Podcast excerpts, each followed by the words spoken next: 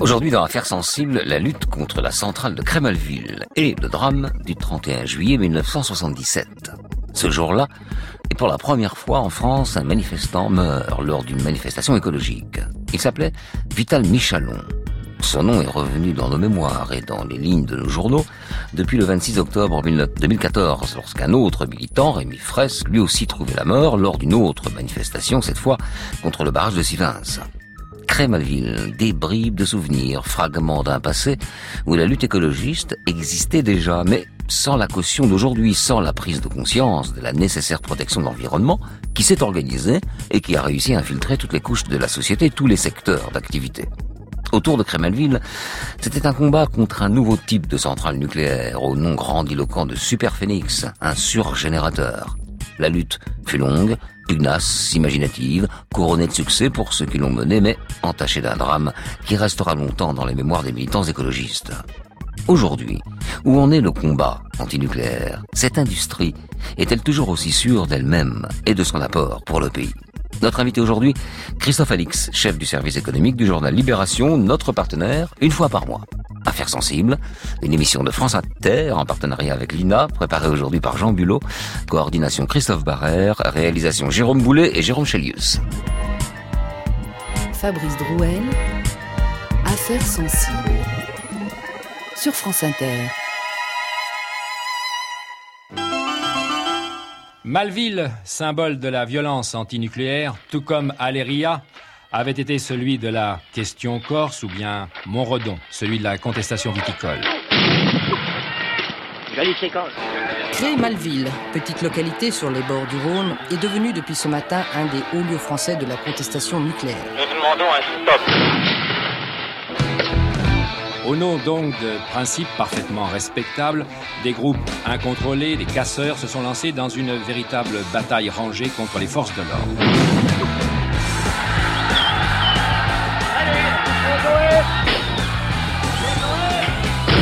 L'occupation continue. Grenades lacrymogènes qui aveuglent, couplent la respiration, grenades qui arrachent des mains, coups de barre de fer, de matraque, mort d'un homme, des blessés, des arrestations. Ma main, mon lieutenant, ma main là-bas pour récupérer, si elle est récupérable. Dans le pré, vers, vers les orties.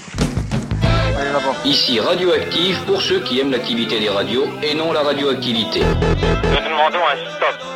Nous demandons la suspension des travaux du surrégénérateur. Il n'y a pas d'atome pacifique. Luttons contre la construction des centrales nucléaires.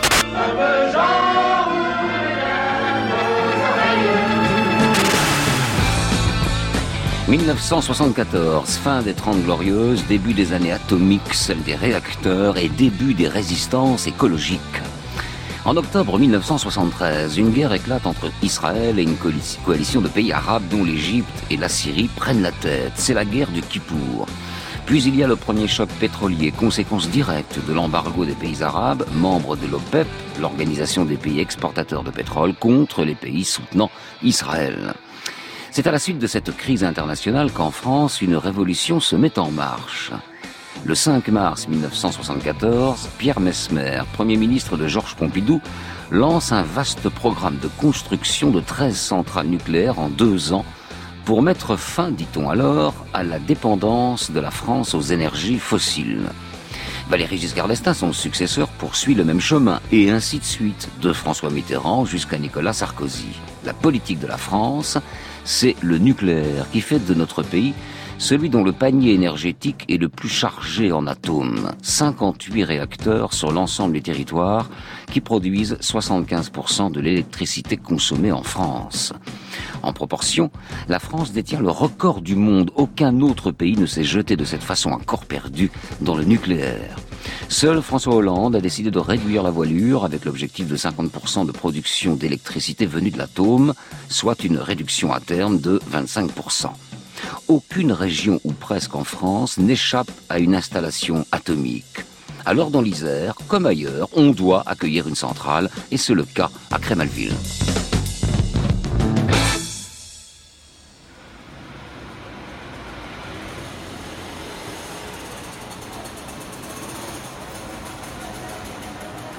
Le 23 octobre 1974, on apprend dans la presse régionale la décision d'EDF, entreprise encore publique à l'époque, d'installer un prototype de surgénérateur appelé Superphénix, la Rolls-Royce des centrales à la française, fonctionnant au plutonium refroidi et au sodium liquide, permettant de brûler le combustible des autres centrales.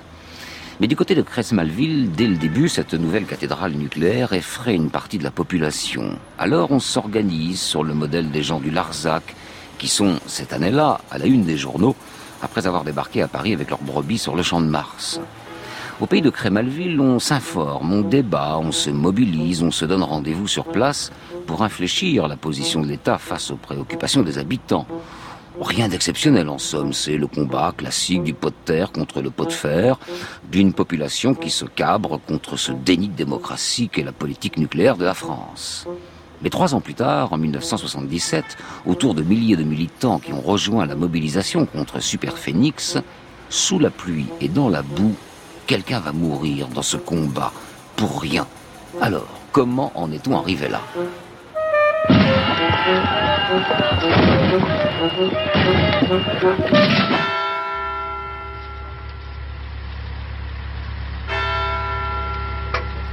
Le 2 mai 1975, à Bourgoin-Jallieu, dans l'Isère, c'est devant le tribunal des référés que les militants du mouvement écologique de Rhône-Alpes et l'Association pour la sauvegarde des sites de Crémalville lancent l'offensive contre Superphénix et contre DF.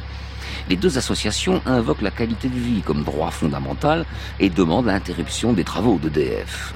Écoutons l'intervention d'un militant sur les ondes de France Inter. C'est la première fois qu'on parle de cette mobilisation sur cette antenne. France Inter. C'est une action euh, typiquement euh, juridique contre EDF euh, qui entreprend des travaux qui nous semblent illégaux. Ils ont été entrepris avant la déclaration d'utilité publique et nous contestons ces travaux. Cette première action est une action, disons, juridique, effectivement, mais elle, débouchera, elle débouche toujours sur euh, l'anti-nucléaire, bien sûr. Nous sommes opposés au programme français actuel, et c'est une, des formes d'action, euh, la, plus modeste d'ailleurs. Vous vous attaquez aujourd'hui à quelqu'un de très puissant, l'EDF Bien évidemment, EDF est une entreprise nationalisée. Elle possède des capitaux énormes, mais en fait, bien sûr, on sait que c'est quelque chose d'important, mais on doit attaquer EDF. Le 30 mai, les associations sont déboutées. Première plainte, premier échec. Comme souvent dans les luttes écologiques, c'est devant les grilles d'un palais de justice qu'on espère retarder l'échéance du début des travaux, trouver une faille juridique. À Crémalville, raison d'État oblige, on lance les travaux à la hâte, sans attendre la fin de l'enquête publique, sans informer les habitants des risques de ce genre d'installation. Le silence est roi, le silence est loi. En Isère, des comités de soutien se constituent pour appuyer la lutte contre le surgénérateur Superphénix. Une année passe, faite de campagnes de presse, de débats, de porte-à-porte dans les villages alentours, année studieuse et laborieuse, indispensable pour préparer le combat sur le terrain. Un an plus tard, en plein été, c'est le temps de la récolte. Combien sont-ils à rejoindre les rangs des opposants à Superphénix? Le petit cœur de cette usine du plutonium. Il y en aura quatre tonnes. Oui, mais voilà ce qui nous chagrine. Un milligramme vous y couille un bonhomme. C'est important que vous organisez le plus rapidement possible pour se rendre tous ensemble au rassemblement de Courtenay. Ça se trouve euh, deux kilomètres au sud, là, en descendant. L'occupation est prévue pour plusieurs mois. Samedi et dimanche, le flot des manifestants a grossi jusqu'à atteindre les 15 000 ou 20 000 personnes. L'occupation du site est prévue pour durer tout l'été. Dans ce village, l'EDF et ses homologues allemands et italiens ont commencé en effet à construire le premier surgénérateur Superphénix, premier surgénérateur de taille industrielle construit en France. Le premier grand rendez-vous des comités Malville est fixé pour le week-end du 3 au 4 juillet 1976. C'est un succès indéniable pour les opposants au projet Superphénix. Entre 15 000 et 20 000 manifestants occupent le terrain physiquement. Oui, ils sont là, munis de tentes, ils investissent les lieux pour la durée. Des commissions se constituent, comme celle de l'hébergement qui organise les différents campements. Quelque chose est né ici à Crémalville, comme au Larzac ces années-là. Quelque chose que l'on retrouve encore aujourd'hui en France dans le phénomène des ZAD, celui de Notre-Dame-des-Landes, du Morvan ou du Testé une nouvelle forme de mobilisation inédite basée sur l'occupation du terrain le plus longtemps possible. En ville, on occupe les usines, dans les campagnes, désormais, on investit les champs, on se réapproprie l'espace. À Crémalville, cet été-là, l'ambiance est festive, même si déjà le climat autour du terrain de la future centrale est parfois tendu. Le site de Malville est l'endroit le mieux gardé de toute la région. Impossible de s'approcher à moins d'un kilomètre. Au petit matin, certains campements sont délogés à coups de matraque et de gaz lacrymogène, comme à Mépieux. Première heure, avec quelques militants, premiers blessés sans gravité. La mobilisation s'installe alors dans les villages autour du site. Tous les jours à 10 heures, des représentants des différentes antennes de la région viennent aux infos sous le regard des habitants du coin. Témoignage d'un maire de la ville et d'un habitant sur ces nouveaux venus. J'ai été hospitalier pour prêter la mairie euh, pour la nuit de samedi, pour penser les blessés légers. Et maintenant, je leur ai dit de laisser les lieux et les pourtours des édifices publics, mairies, écoles, libres. Les, les habitants de la région l'ont ressenti comme en se demandant, au fond, pourquoi tous ces gens venaient là et ça les a décidés, en quelque sorte, à comprendre ce problème de Crémalville. Ça vous a donné une prise de conscience Oui, beaucoup. Là, je parle à leur nom à, leur nom à eux, c'est pas le mien personnel. Moi, j'ai toujours été contre cette centrale. Et aujourd'hui, vous accueillez des, des, jeunes Des jeunes euh, qui, j'estime, euh, ont le courage de leurs opinions et de venir, euh, si on peut dire, nous aider, parce que nous, dans, la région, on n'est pas assez nombreux pour euh, faire le poids. La population a compris que ces gens qui étaient venus d'assez loin venaient pour les soutenir et je souhaite que maintenant euh, ce soit les personnes habitant la région qui prennent en main cette défense de leur vie et de leur environnement. Tiens donc, et si la recette fonctionnait? Et si les opposants à Superphénix arrivaient à changer l'opinion sur le nucléaire en France? Quelques mois plus tard, ce sont les municipalités de la région qui montent au front. À Bouvès, Mépieux, Curtin, Courtenay, on se prononce pour l'arrêt immédiat des travaux sur le site de Malville et on réclame des informations indépendantes sur ce nouveau projet d'EDF. À un an des élections municipales, la centrale Superphénix crée un clivage au sein même des municipalités. On est pour ou contre, pas entre les deux. Alors il faut choisir entre la création d'emplois et les risques pour l'environnement. Un débat toujours vif aujourd'hui, et pas seulement sur le terrain nucléaire d'ailleurs. La preuve avec Sivins.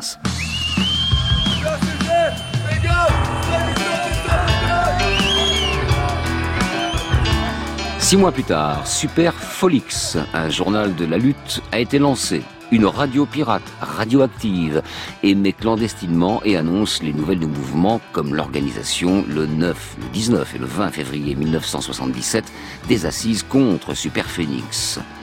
Deux jours pour débattre sur la suite à donner au mouvement, l'occupation sur place, les problèmes et les avantages qui en découlent, la violence et la non-violence du rassemblement de l'été 76, la position face aux partis et aux syndicats.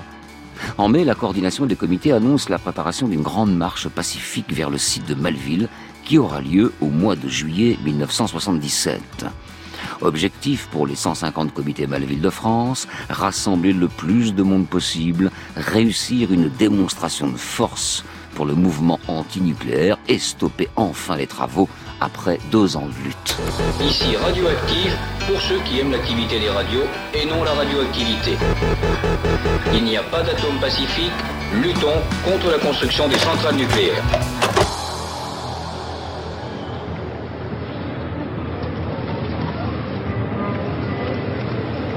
Dans la région, certains pourtant commencent à voir d'un mauvais œil la présence et l'arrivée future de milliers de manifestants le week-end du 30 et du 31 juillet 1977. Le maire de Morestel, l'une des villes proches du site, s'oppose à la tenue de cette marche. Des tensions politiques apparaissent. Les soutiens d'hier quittent les rangs, comme le PS et le PC, qui du reste ont toujours soutenu la politique du tout nucléaire. Ils prônent d'autres formes de mobilisation plus classiques, moins dangereuses pour leur image. Le préfet de la région, René Janin, prend les devants. Le 28 juillet, il s'exprime devant les journalistes. Ayant constaté par des écrits dans la presse, également par des tracts qui circulent dans les villes, la volonté de procéder à une manifestation non violente mais offensive. Euh, je voudrais bien qu'un jour on m'explique ce que ça veut dire. Vers le site, je prends les dispositions nécessaires pour qu'on ne puisse pas aller sur le site. il est bien évident qu'il ne s'agit pas de ma part de provocation. Moi, je suis très statique. Et euh, le terme provocation veut dire que l'on va provoquer quelqu'un. Je ne provoque pas, j'annonce d'abord la couleur, c'est dans mes responsabilités. Je répète, c'est un bien national sur lequel on ne va pas. Alors, si on y va, bien, je pique. Mais je ne suis pas offensif, je suis défensif. Et il n'y va pas avec le dos de la cuillère, le préfet Jeannin. Il crée une zone interdite autour du site, envoie plus de 3000 hommes CRS, gendarmes mobiles et parachutistes de Mont-Marsan. Toute la zone autour du site est bouclée. Des hélicoptères survolent les champs. On multiplie les contrôles routiers au carrefour des routes de Faverges, Flévieux, Malville, Mépieux, Morestel. Mais pour les comités de Malville, hors de question de baisser les bras.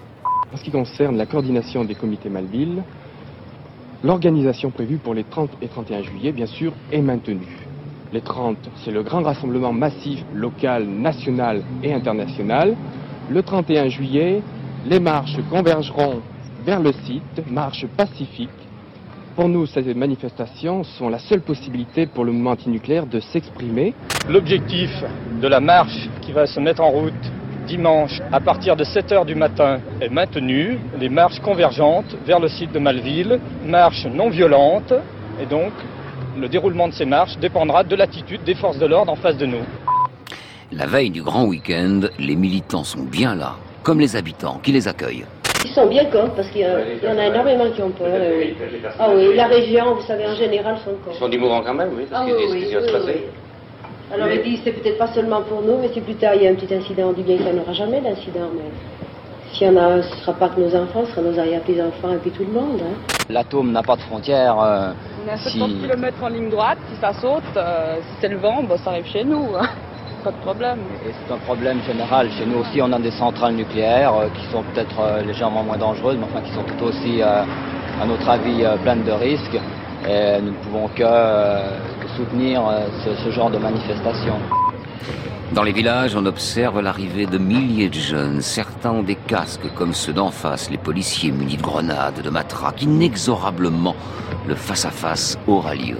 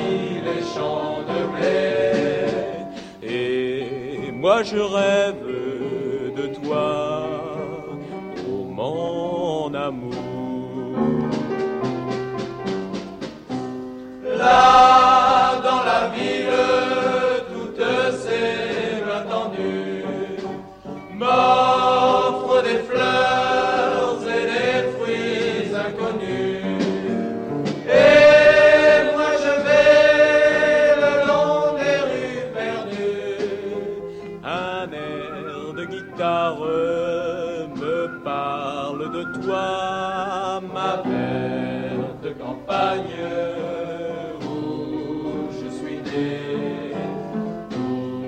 suis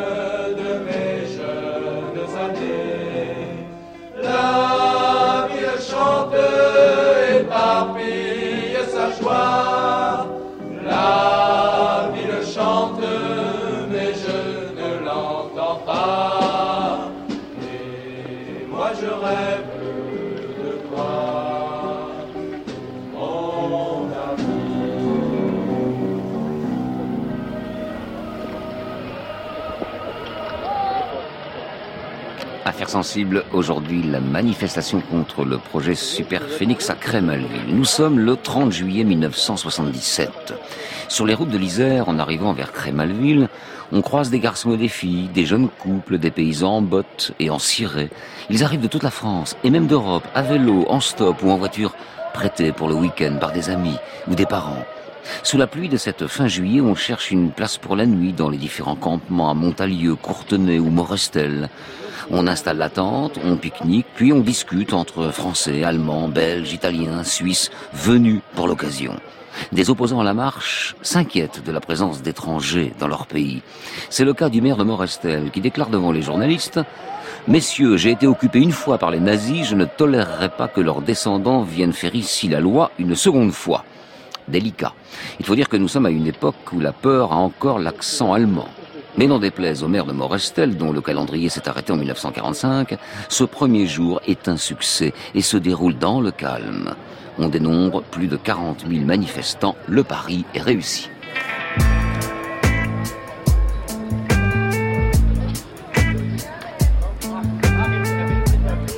La première journée est organisée autour de débats, de forums et de concerts. On invite les marcheurs à se poser pour imaginer le monde de demain. Les tours de parole permettent de véritables rencontres entre des anciens, des paysans et des ruraux du coin qui ont connu les années disettes de la guerre et de l'après-guerre, ainsi que leurs enfants. Ces enfants du baby-boom qui luttent désormais contre l'accélération de tout, du travail, de la production, de nos vies. On parle de la non-violence, d'éducation populaire, de sobriété heureuse, des convergences entre capitalisme et écologie. Du côté des professionnels de la politique, c'est le service minimum. Le Parti socialiste organise une conférence de presse à Courtenay, une façon d'y être sans y être. On soutient, mais de loin, comme le député socialiste Louis Mermaz, au micro des journalistes d'Antenne 2. Nous sommes donc là, à la fois pour dire ce que nous pensons du problème et pour discuter avec tous ceux qui sont prêts au dialogue, bien entendu les écologistes. Mais vous n'irez pas avec eux pour la marche de demain nous serons présents demain ici à Courtenay car nous craignons euh, des provocations des pouvoirs publics et nous pensons que le rôle des responsables du Parti socialiste, des parlementaires, des maires de la région est d'être prêts à intervenir pour le cas où il se passerait des choses graves. Nous souhaitons que la manifestation se déroule dans le calme et dans la dignité car c'est ainsi qu'elle sera le plus utile pour l'information de l'opinion publique. Des écologistes sont là également, venus saluer leurs fragiles alliés, comme Brice Lalonde, futur ministre de l'Environnement du gouvernement d'Édith Cresson. Il y a au moins six ans que les écologistes vont seuls à la bataille, sauf qu'on est de moins en moins seuls et que de plus en plus la population est d'accord avec nous. Alors le Parti Socialiste est quand même, est quand même là, sans être là. Il soutient sans, sans, sans trop soutenir, il condamne le nucléaire sans le condamner. Par conséquent, il y a un progrès, un progrès. Le Parti Socialiste, de plus en plus, se rapproche des écologistes et ça ne fera que continuer. Vous voyez? Demain, le 31 juillet 1977, les manifestants seront seuls, sans élus de la République, ou trop peu pendant cette marche que chacun annonce tout de même à haut risque. 31 juillet donc de l'année 1977, nous y sommes. Au petit matin déjà, les forces de police sont à pied d'œuvre. Dès 6 heures, ils perquisitionnent des fermes et contrôlent l'identité des campeurs. À 8 heures, les manifestants des différents campements prennent la route vers Faverges, lieu de rassemblement de la marche, le village le plus proche du site de la future centrale. Des hélicoptères survolent la zone. La route nationale 75 est coupée. Des CRS et gendarmes mobiles prennent position à l'intérieur de la zone verte interdite aux manifestants. Le lieu est une immense gravière sur une bande de 180 hectares où l'on observe l'avancée des premières fondations de Super Phoenix.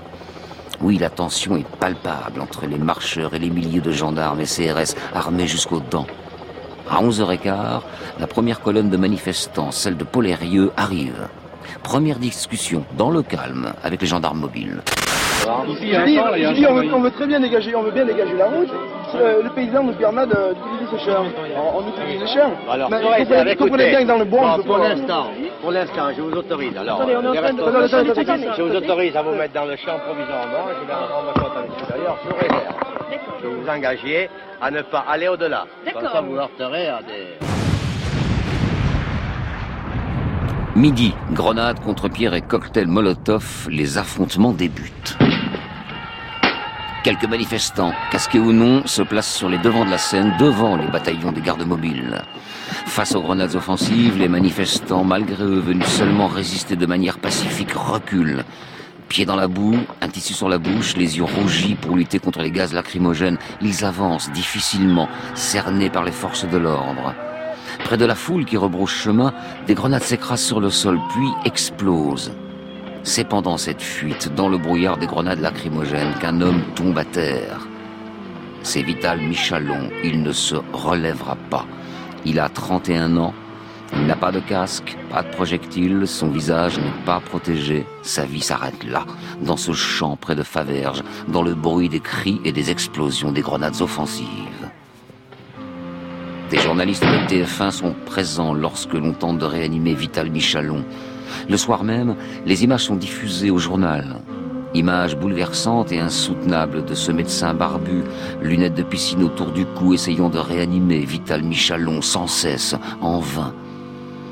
La caméra cadre ensuite sur ce visage mort, les yeux cachés par une main. Il est 14 heures, Malville, un mort. Pendant que le corps de Vital Michalon est évacué vers la mairie de Bouvès, les blessés continuent de chercher refuge. Les grenades offensives blessent des deux côtés. Un gendarme y perd sa main. Ma main, mon lieutenant, ma main là-bas pour récupérer. Si elle est récupérable. Ma main elle est là-bas, si, si il réchauffe, j'en sais rien. Là-haut vers la, la... En dessous de la maison. Dans le pré, vers, vers les orties. Allez là-bas.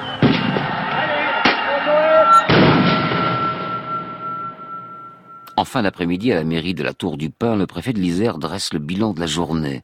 Un mort, une main déchirée pour le brigadier de gendarmerie Fernand Touzeau, une autre pour un militant allemand, Manfred Schulz, un pied amputé pour un autre manifestant, Michel Grandjean. On dénombre des centaines de blessés. Mais par la tactique brutale des forces de l'ordre, nous regrettons beaucoup le premier mort dans le mouvement contre l'énergie nucléaire. Les obsèques de Vital Michalion auront lieu cet après-midi à Die dans la Drôme. La famille du jeune manifestant tué à Crémalville souhaite qu'elle se déroule dans le calme. Le corps de la victime sera autopsié dans les prochaines heures pour déterminer les causes exactes de son décès. Le soir même, le ministre de l'Intérieur, Christian Bonnet, est en direct sur le plateau de TF1. Alors le préfet de l'Isère a déclaré que les consignes qu'il avait données aux forces de l'ordre étaient de défendre le site à n'importe quel prix. Ce sont des consignes extrêmement sévères. J'en assume la pleine et entière responsabilité. On ne peut pas à la fois vouloir l'indépendance nationale et le développement économique de la France et accepter que nous restions pour toujours dépendants d'une seule source d'énergie, le pétrole, dont nous savons à quel point l'augmentation des prix est à l'origine des difficultés économiques que connaissent aujourd'hui les pays d'Europe occidentale. Les comités de coordination estiment à plus de 50 000 le nombre des participants. Est-ce que vous avez une estimation différente? C'est une aimable plaisanterie. Je dirais qu'il s'agit de 20 000 manifestants, dont un cinquième environ d'étrangers. Il n'y a pas si longtemps, on parlait de 100 000. On a beaucoup parlé précisément de ces étrangers, notamment d'une forte participation allemande. Ceux qui ont attaqué les forces de l'ordre n'étaient qu'une infime minorité, c'était quelques dizaines d'individus selon nos correspondants et nos envoyés spéciaux sur place. Un millier sur 20 000. Un millier sur 20 000. Est-ce que vous avez une idée précise de ceux qu'ils représentent? Est-ce que ce sont des gens qui sont organisés ou pas?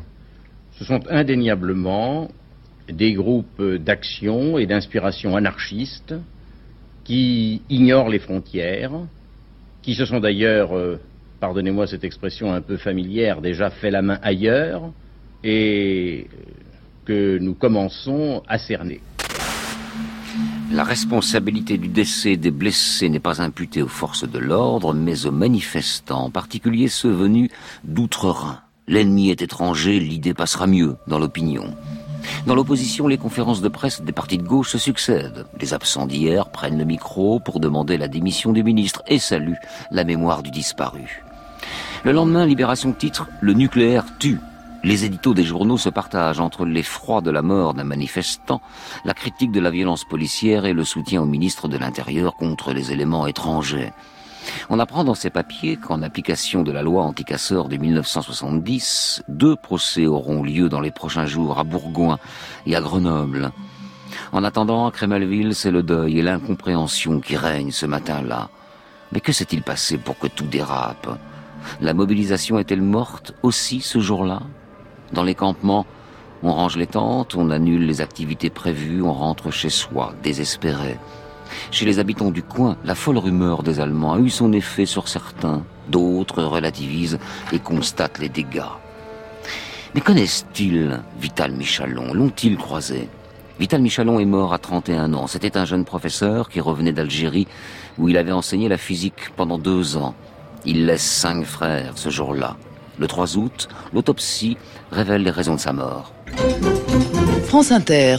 En fait, ce rapport d'autopsie apporte deux certitudes. Vital Michalon est mort de lésions pulmonaires et il n'a pas eu de crise cardiaque. Mais pour le reste, nous en sommes au stade des hypothèses, car il faut déterminer ce qui a pu provoquer l'explosion. Compte tenu du contexte, l'hypothèse la plus vraisemblable est l'explosion d'une grenade offensive qui entraîne un effet de souffle bien connu de la médecine militaire. Les gendarmes pensent que c'est impossible et expliquent que certains manifestants ont utilisé des engins explosifs artisanaux de forte puissance Or, ces engins, en explosant, provoquent une projection inéluctable de grenaille. Et il faut remarquer que le corps de Vital Michalon n'a révélé aucune trace à l'autopsie de quelque nature que ce soit. La date de ses funérailles est fixée le 8 août dans la cathédrale de Die, dans la Drôme. Quelques jours avant les funérailles, son père lance un appel sur France Inter. Réel débat organisé à l'échelle nationale aurait permis d'éviter le drame qui vient d'avoir lieu. En écrivant ces mots, nous avons conscience d'exprimer le moins maladroitement possible les idées et les conclusions qui étaient celles de Vital. Il est mort, les mains dans les poches, sans armes, libre de tout engagement collectif, sans aucune intention agressive, curieux de tout selon sa nature profonde. Notre famille souhaite instamment que le jour de ses obsèques ne soit pas troublé, nulle part, par des manifestations de quelque nature qu'elles soient.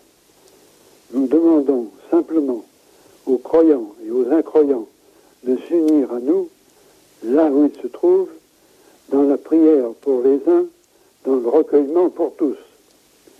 S'il nous est permis en ce jour d'exprimer un vœu, c'est bien celui qu'aurait voulu Vital. Mort les mains dans les poches pour avoir manifesté en marchant contre un projet de centrale nucléaire. À cause de qui? Pourquoi? Contre Superphénix?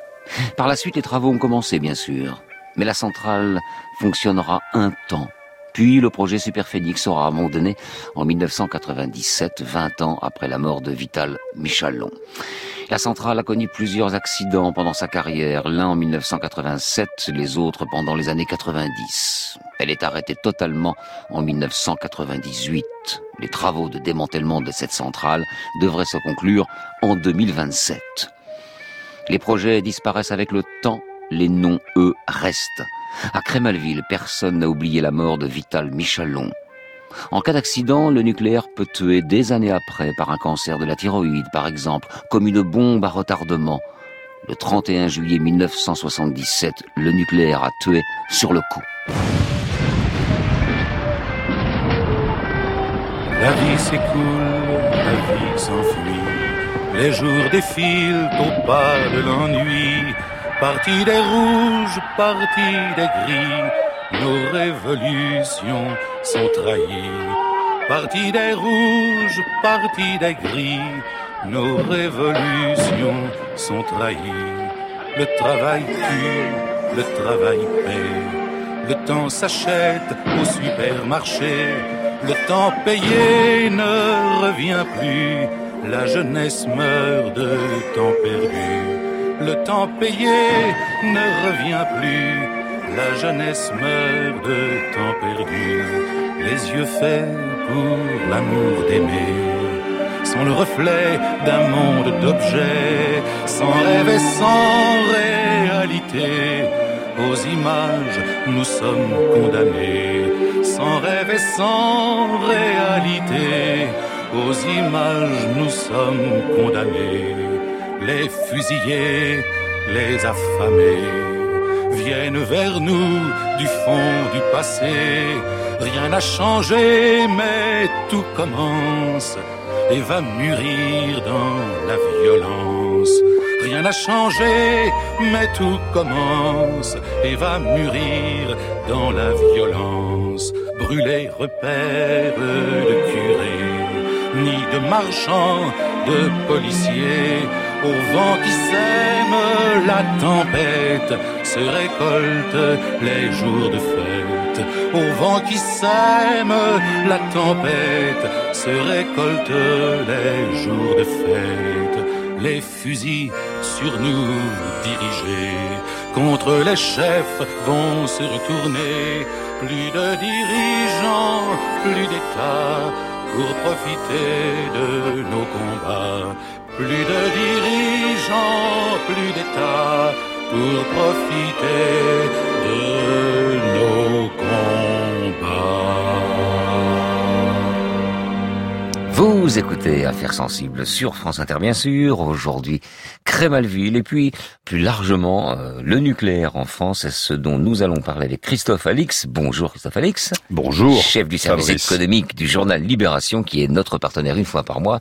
Eh ben, une fois par mois, c'est aujourd'hui, voilà en l'occurrence. Alors, euh, deux questions quand même avant de, de passer sur la situation du, du nucléaire en France et de l'évolution de cette industrie qui aujourd'hui fait face à cer- certain nombre de, paradoxes.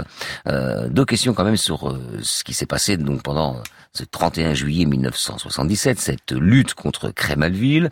Le mouvement écologiste a longtemps débattu sur la question de la violence et de ses relations avec les mouvements d'extrême gauche, qui eux revendiquaient pour le coup une certaine violence. Et puis les Verts se sont mués en, en parti politique, ont choisi d'emblée euh, la voie des urnes, la, voie euh, démocratique. Est-ce qu'on peut dire qu'il y a, un- d'un point de vue de l'écologie, du combat écologique, un après et un avant, on va dire, et un après Crémalville? Est-ce que c'est un point de rupture? Pas tant que ça, ce qui pourrait être le cas aussi.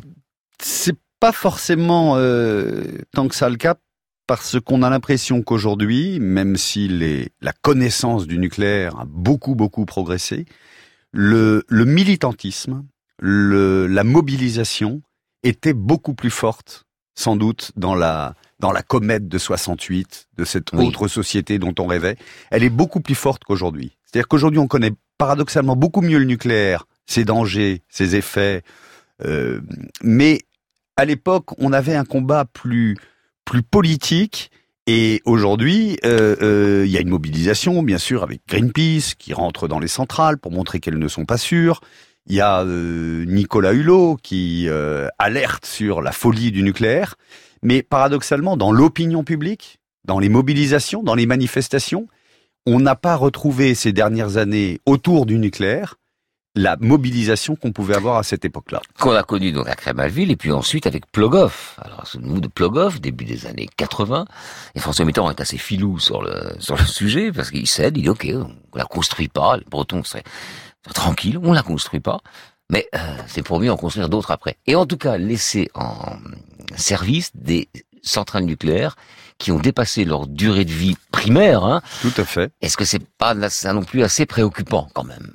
Bah si, c'est très préoccupant et c'est une des raisons des, des grandes difficultés dans lesquelles se trouve la filière nucléaire aujourd'hui et EDF.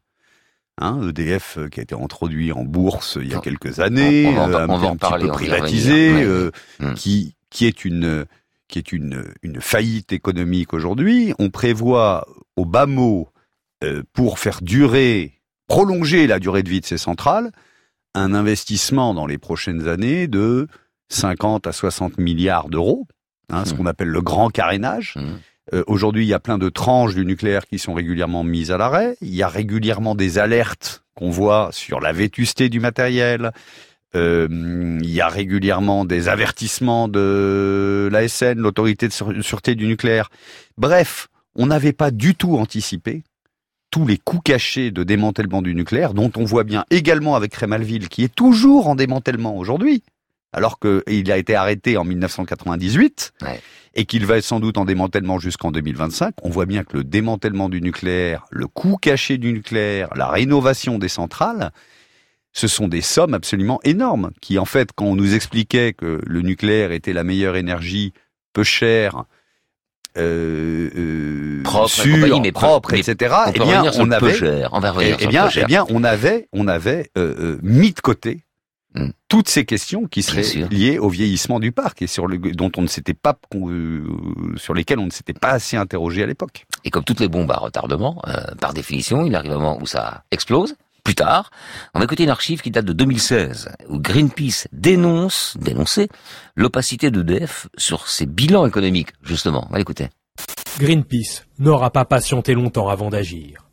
Une étude commentée par l'ONG et publiée il y a une semaine par une société d'analyse indépendante dénonce plusieurs délits boursiers d'EDF. L'entreprise aurait présenté un bilan inexact de ses comptes. Greenpeace porte aujourd'hui l'affaire en justice et dépose plainte au tribunal de grande instance de Paris.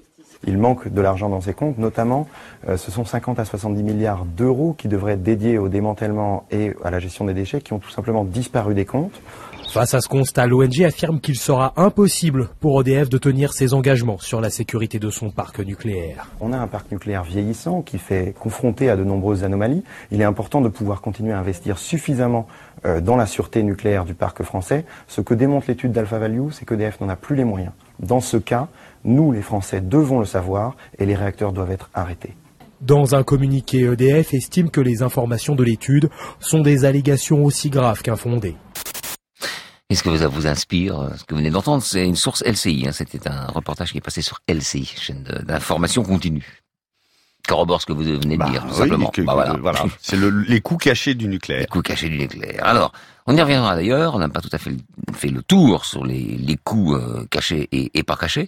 Il y a aussi le problème euh, technique. Alors, le problème technique, ça renvoie à Areva. Ça, c'est un fleuron industriel qui est allé de déconvenu en déconvenu. Qu'est-ce qui s'est passé avec Areva Cette, euh, cette impression de, de gâchis? Qu'est-ce qu'il y a eu? Des mauvais choix stratégiques? Qu'est-ce qui s'est passé? Bah, On a voulu euh, en France euh, euh, autonomiser complètement, enfin créer une, une, une filière de l'atome complète autour d'Areva.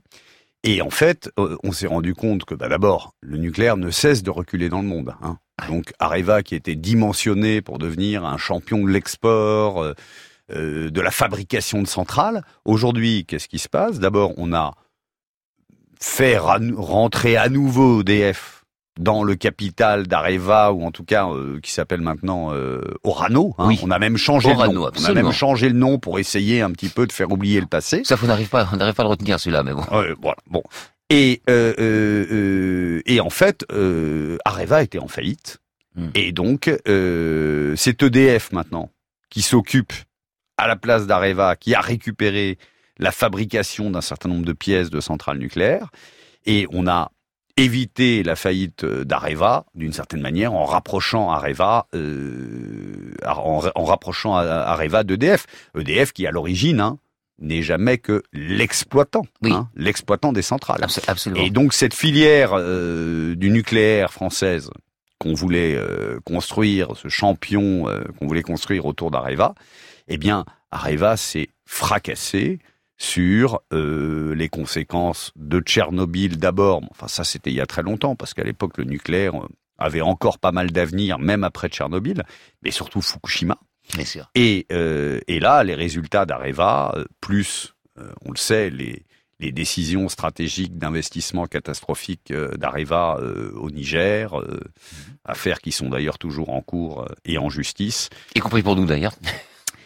Et, et donc, euh, donc voilà, donc il a fallu, il a fallu sauver le soldat Areva. Donc on a Mhm. rapproché Areva d'EDF, et puis maintenant, bah, il faut aussi sauver le soldat EDF.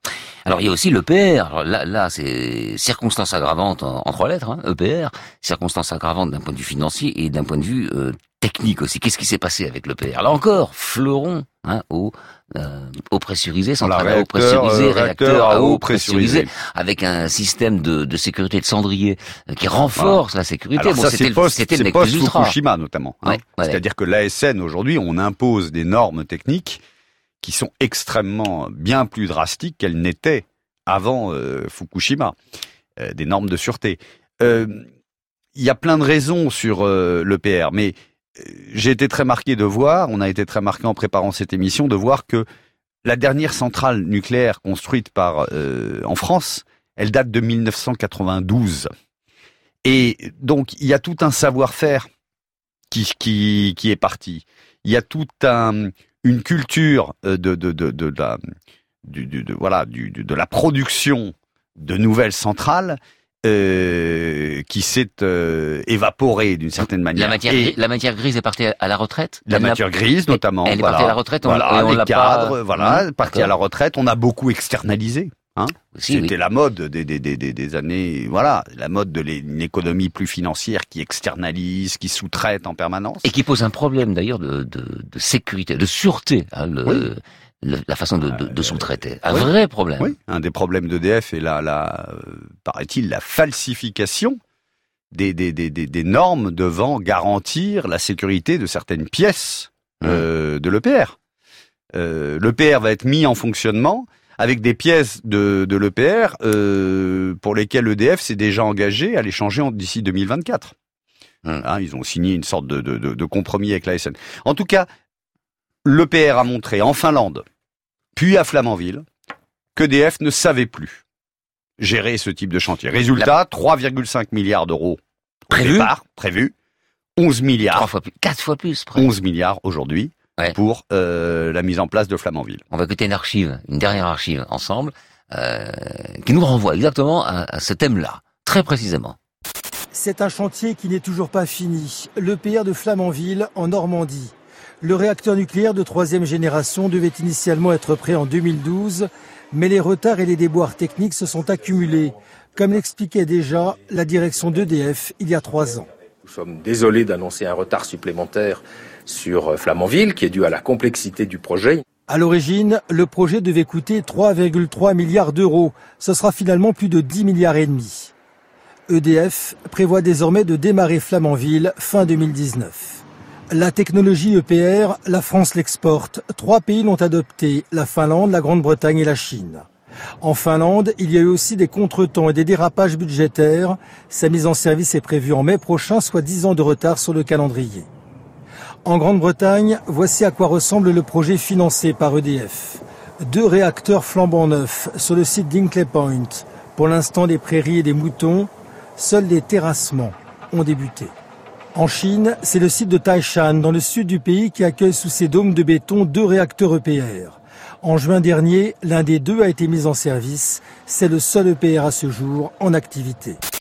C'est un reportage de France 3 qui euh, date euh, du 31 août de cette année, donc il est, il est euh, tout à fait récent. Alors encore, qu'est-ce que ça, ça vous inspire? Ça corrobore évidemment ce, ce que vous disiez tout à l'heure concernant l'EPR, concernant son coût. Ah oui, le, premier EPR en fonctionnement euh, est arrivé récemment euh, en Chine. Mais d'ailleurs, même le paradoxe de la Chine, c'est que la Chine investit un petit peu dans le nucléaire, investit dans quelques EPR. D'ailleurs, a eu une une affaire avec euh, avec EDF qui a fait des transferts de technologie à la Chine. Mais on voit bien que même en Chine, hein, en Chine, je crois qu'il il- il y a un total de, la moitié des investissements renouvelables en 2017 dans le monde ont été en Chine. Donc même les Chinois qui se diversifient sur différentes, euh, euh, sources de, de, de, production d'électricité, euh, n'ont pas du tout privilégié le nucléaire. Donc on voit bien une chose, c'est que la France est une, avec 70, plus de 70% d'électricité d'origine nucléaire, la France est un espèce de cas unique au monde. Et aujourd'hui, tout ce qu'on voit est que la France est un petit peu à rebours Bien des sûr. évolutions actuelles. Parce que notre panier énergétique est effectivement euh, tout à fait déséquilibré par rapport à, aux autres pays euh, qui peuvent supporter la comparaison aussi. Et puis la France, si on fait le rapport entre le territoire et le nombre de, de, de- de réacteurs nucléaires, on a la, la plus grosse densité du monde. Du monde. La plus grosse densité du monde. Du Voilà. monde. Bon, alors euh, évidemment, développer les énergies renouvelables euh, en même temps, alors on va dire en même temps, c'est plus difficile chez nous qu'ailleurs, euh, évidemment, puisque notre panier est déséquilibré. L'idée, c'est de sortir progressivement du nucléaire et en même temps, pour le coup, euh, de développer les, les énergies euh, renouvelables. C'est un jeu de, c'est un, un curseur comme ça. Hein, c'est ça un dépend où on le curseur. met, ça dépend où on un met. curseur et tout dépend euh, où on met ce curseur. Alors, pour rappel, on doit passer, euh, euh, on doit arriver à, un- dans le mix énergétique à 50% d'énergie euh, renouvelable. Euh, au départ, le premier objectif était 2025. Des pays comme le Danemark, comme l'Allemagne, comme un certain nombre de pays européens vont y arriver très aisément. Euh, la France, on a commencé par euh, Nicolas Hulot lui-même, qui est pourtant un adversaire déclaré du nucléaire, a reconnu que c'était pas réaliste, donc on a poussé à 2030. Maintenant, on est plutôt euh, sur 2035. Et que nous explique euh, Bruno Le Maire, qui a fait des sorties récentes sur le nucléaire, parce qu'on est en train de, de, de, pré- de- préparer la loi de programmation énergétique, la nouvelle qui va arriver. Euh, On va refixer des objectifs année, année, année après année.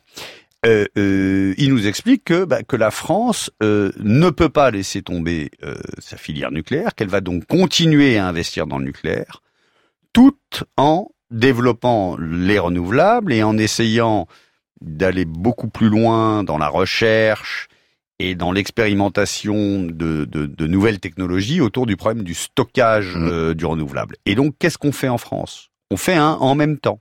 Avec un nouveau. boulet au pied. On Avec un boulet au par pied, rapport aux autres qui avec un vite. boulet au pied, Ouais. qui est ce nucléaire qu'il va falloir progressivement démanteler, progressivement arrêter. Euh, ces renouvelables qui vont monter en puissance, mais dont on peut bien imaginer qu'ils ne monteront pas en puissance au, au- au- au- au même rythme si on continue à faire des EPR. Parce que le paradoxe de l'EPR, c'est que si on ne fait qu'un seul EPR en France à Flamanville, eh ben cette filière de l'EPR qui a coûté tellement d'argent à EDF, sur lequel EDF compte encore peut-être un petit peu se rentabiliser en, en essayant de vendre quelques projets de, de, d'EPR à l'étranger. Eh bien, si on n'en fait qu'un seul en France, le PR est mort. Donc, paradoxalement, l'industrie nucléaire a besoin de continuer à prouver qu'elle a encore un avenir. Et, euh, et, et- et visiblement, le gouvernement, euh, voilà, le gouvernement veut euh, croire qu'il y a cet avenir, tout en nous expliquant que on va bien tenir les objectifs de transition énergétique et d'aller vers 50% d'énergie euh, issue des Renouvelable. renouvelables à l'horizon euh, 2035. Alors, est-ce que ça, induit une autre question? Est-ce qu'on est prêt à payer l'électricité plus chère, si tentée d'ailleurs qu'elle soit forcément plus chère si elle vient du, du renouvelable Ce dont je ne suis pas certain. C'est ce qu'on dit en principe. Alors effectivement, on dit aujourd'hui que le prix euh, du renouvelable est plus cher, notamment à cause de ce problème de stockage, hein, mais qui est un problème dont on peut imaginer que le stockage, on va réussir à le faire dans les années qui viennent. Il y a tellement d'investissements. Il y a 200, plus de, deux- de l'ordre de 200 milliards d'euros par an dans le monde qui sont euh, mis dans les renouvelables et dans les installations de, de renouvelables. Donc, effectivement, mais qu'est-ce qu'on voit aujourd'hui? On voit que le prix, ce qu'on appelle le prix spot, le prix de gros de l'énergie euh, électrique d'origine nucléaire, est en train d'arriver à peu près. Enfin, euh, les, les courbes se croisent avec le renouvelable. C'est-à-dire que le renouvelable devient aussi compétitif Le renouvelable devient aussi compétitif que le nucléaire. Et donc, euh, l'exemple anglais est absolument euh, incroyable. Le, le- le EDF a toujours dit qu'avec l'EPR, il pouvait garantir un prix spot de, de, de, de l'électricité d'origine nucléaire de l'ordre de 70 à 80 euros. Euh, le mégawatt.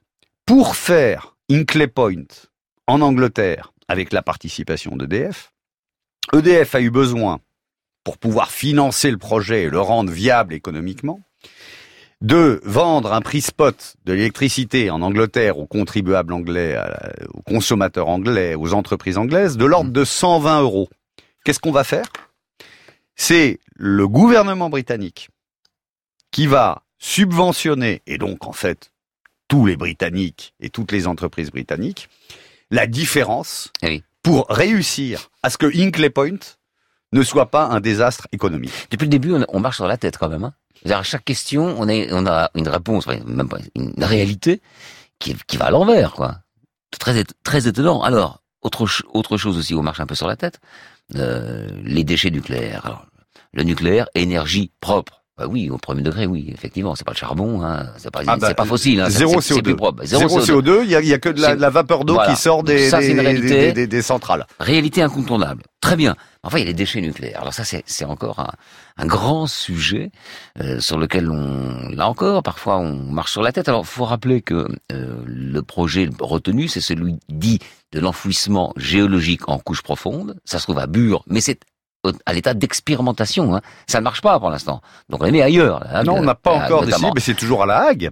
Voilà. Et il faut savoir aussi, je donne l'information, que euh, les recherches se font dans une sorte de facsimilé finalement de Bure, c'est un peu Lascaux 2. Ça se trouve à Tournemire, c'est dans l'Hérault, confin de, de l'Hérault et, et, de l'Aveyron. Et là, on est en recherche. Sur l'argile, hein, on a le mécano industriel a choisi l'argile comme matériau pour enfermer, pour faire un sarcophage sur les déchets nucléaires. Bref, comment on sort aussi de cette polémique-là? Elle est, elle est compliquée aussi. Hein Très compliqué, va bien falloir les mettre quelque part. Hmm Nicolas Hulot avait dit lui-même que Bure était la moins mauvaise solution parce que forcément aujourd'hui il y a des déchets ultimes. Alors juste pour rappel, un déchet ultime c'est dangereux pendant 100 000 ans. 100 000 ans. 100 000 ans. Voilà, c'est ça le, la facture écologique du nucléaire. 100 000 ans, les déchets ultimes restent euh, dangereux. C'est vertigineux, 100 hein, 000 ans. C'est presque une abstraction. Donc il faut les mettre, il faut les mettre quelque part. On va, les mettre sous terre. Euh, ce sera déjà mieux que de les avoir à l'air libre. Régulièrement, euh, les activistes, les militants antinucléaires essayent de, de montrer que ça n'est pas sûr. Et donc, euh, la question de ces déchets ultimes, elle reste posée aujourd'hui. Merci infiniment, hein, Christophe Alix, je rappelle, euh, journaliste à Libération, notre partenaire donc. À bientôt. Merci encore. À bientôt.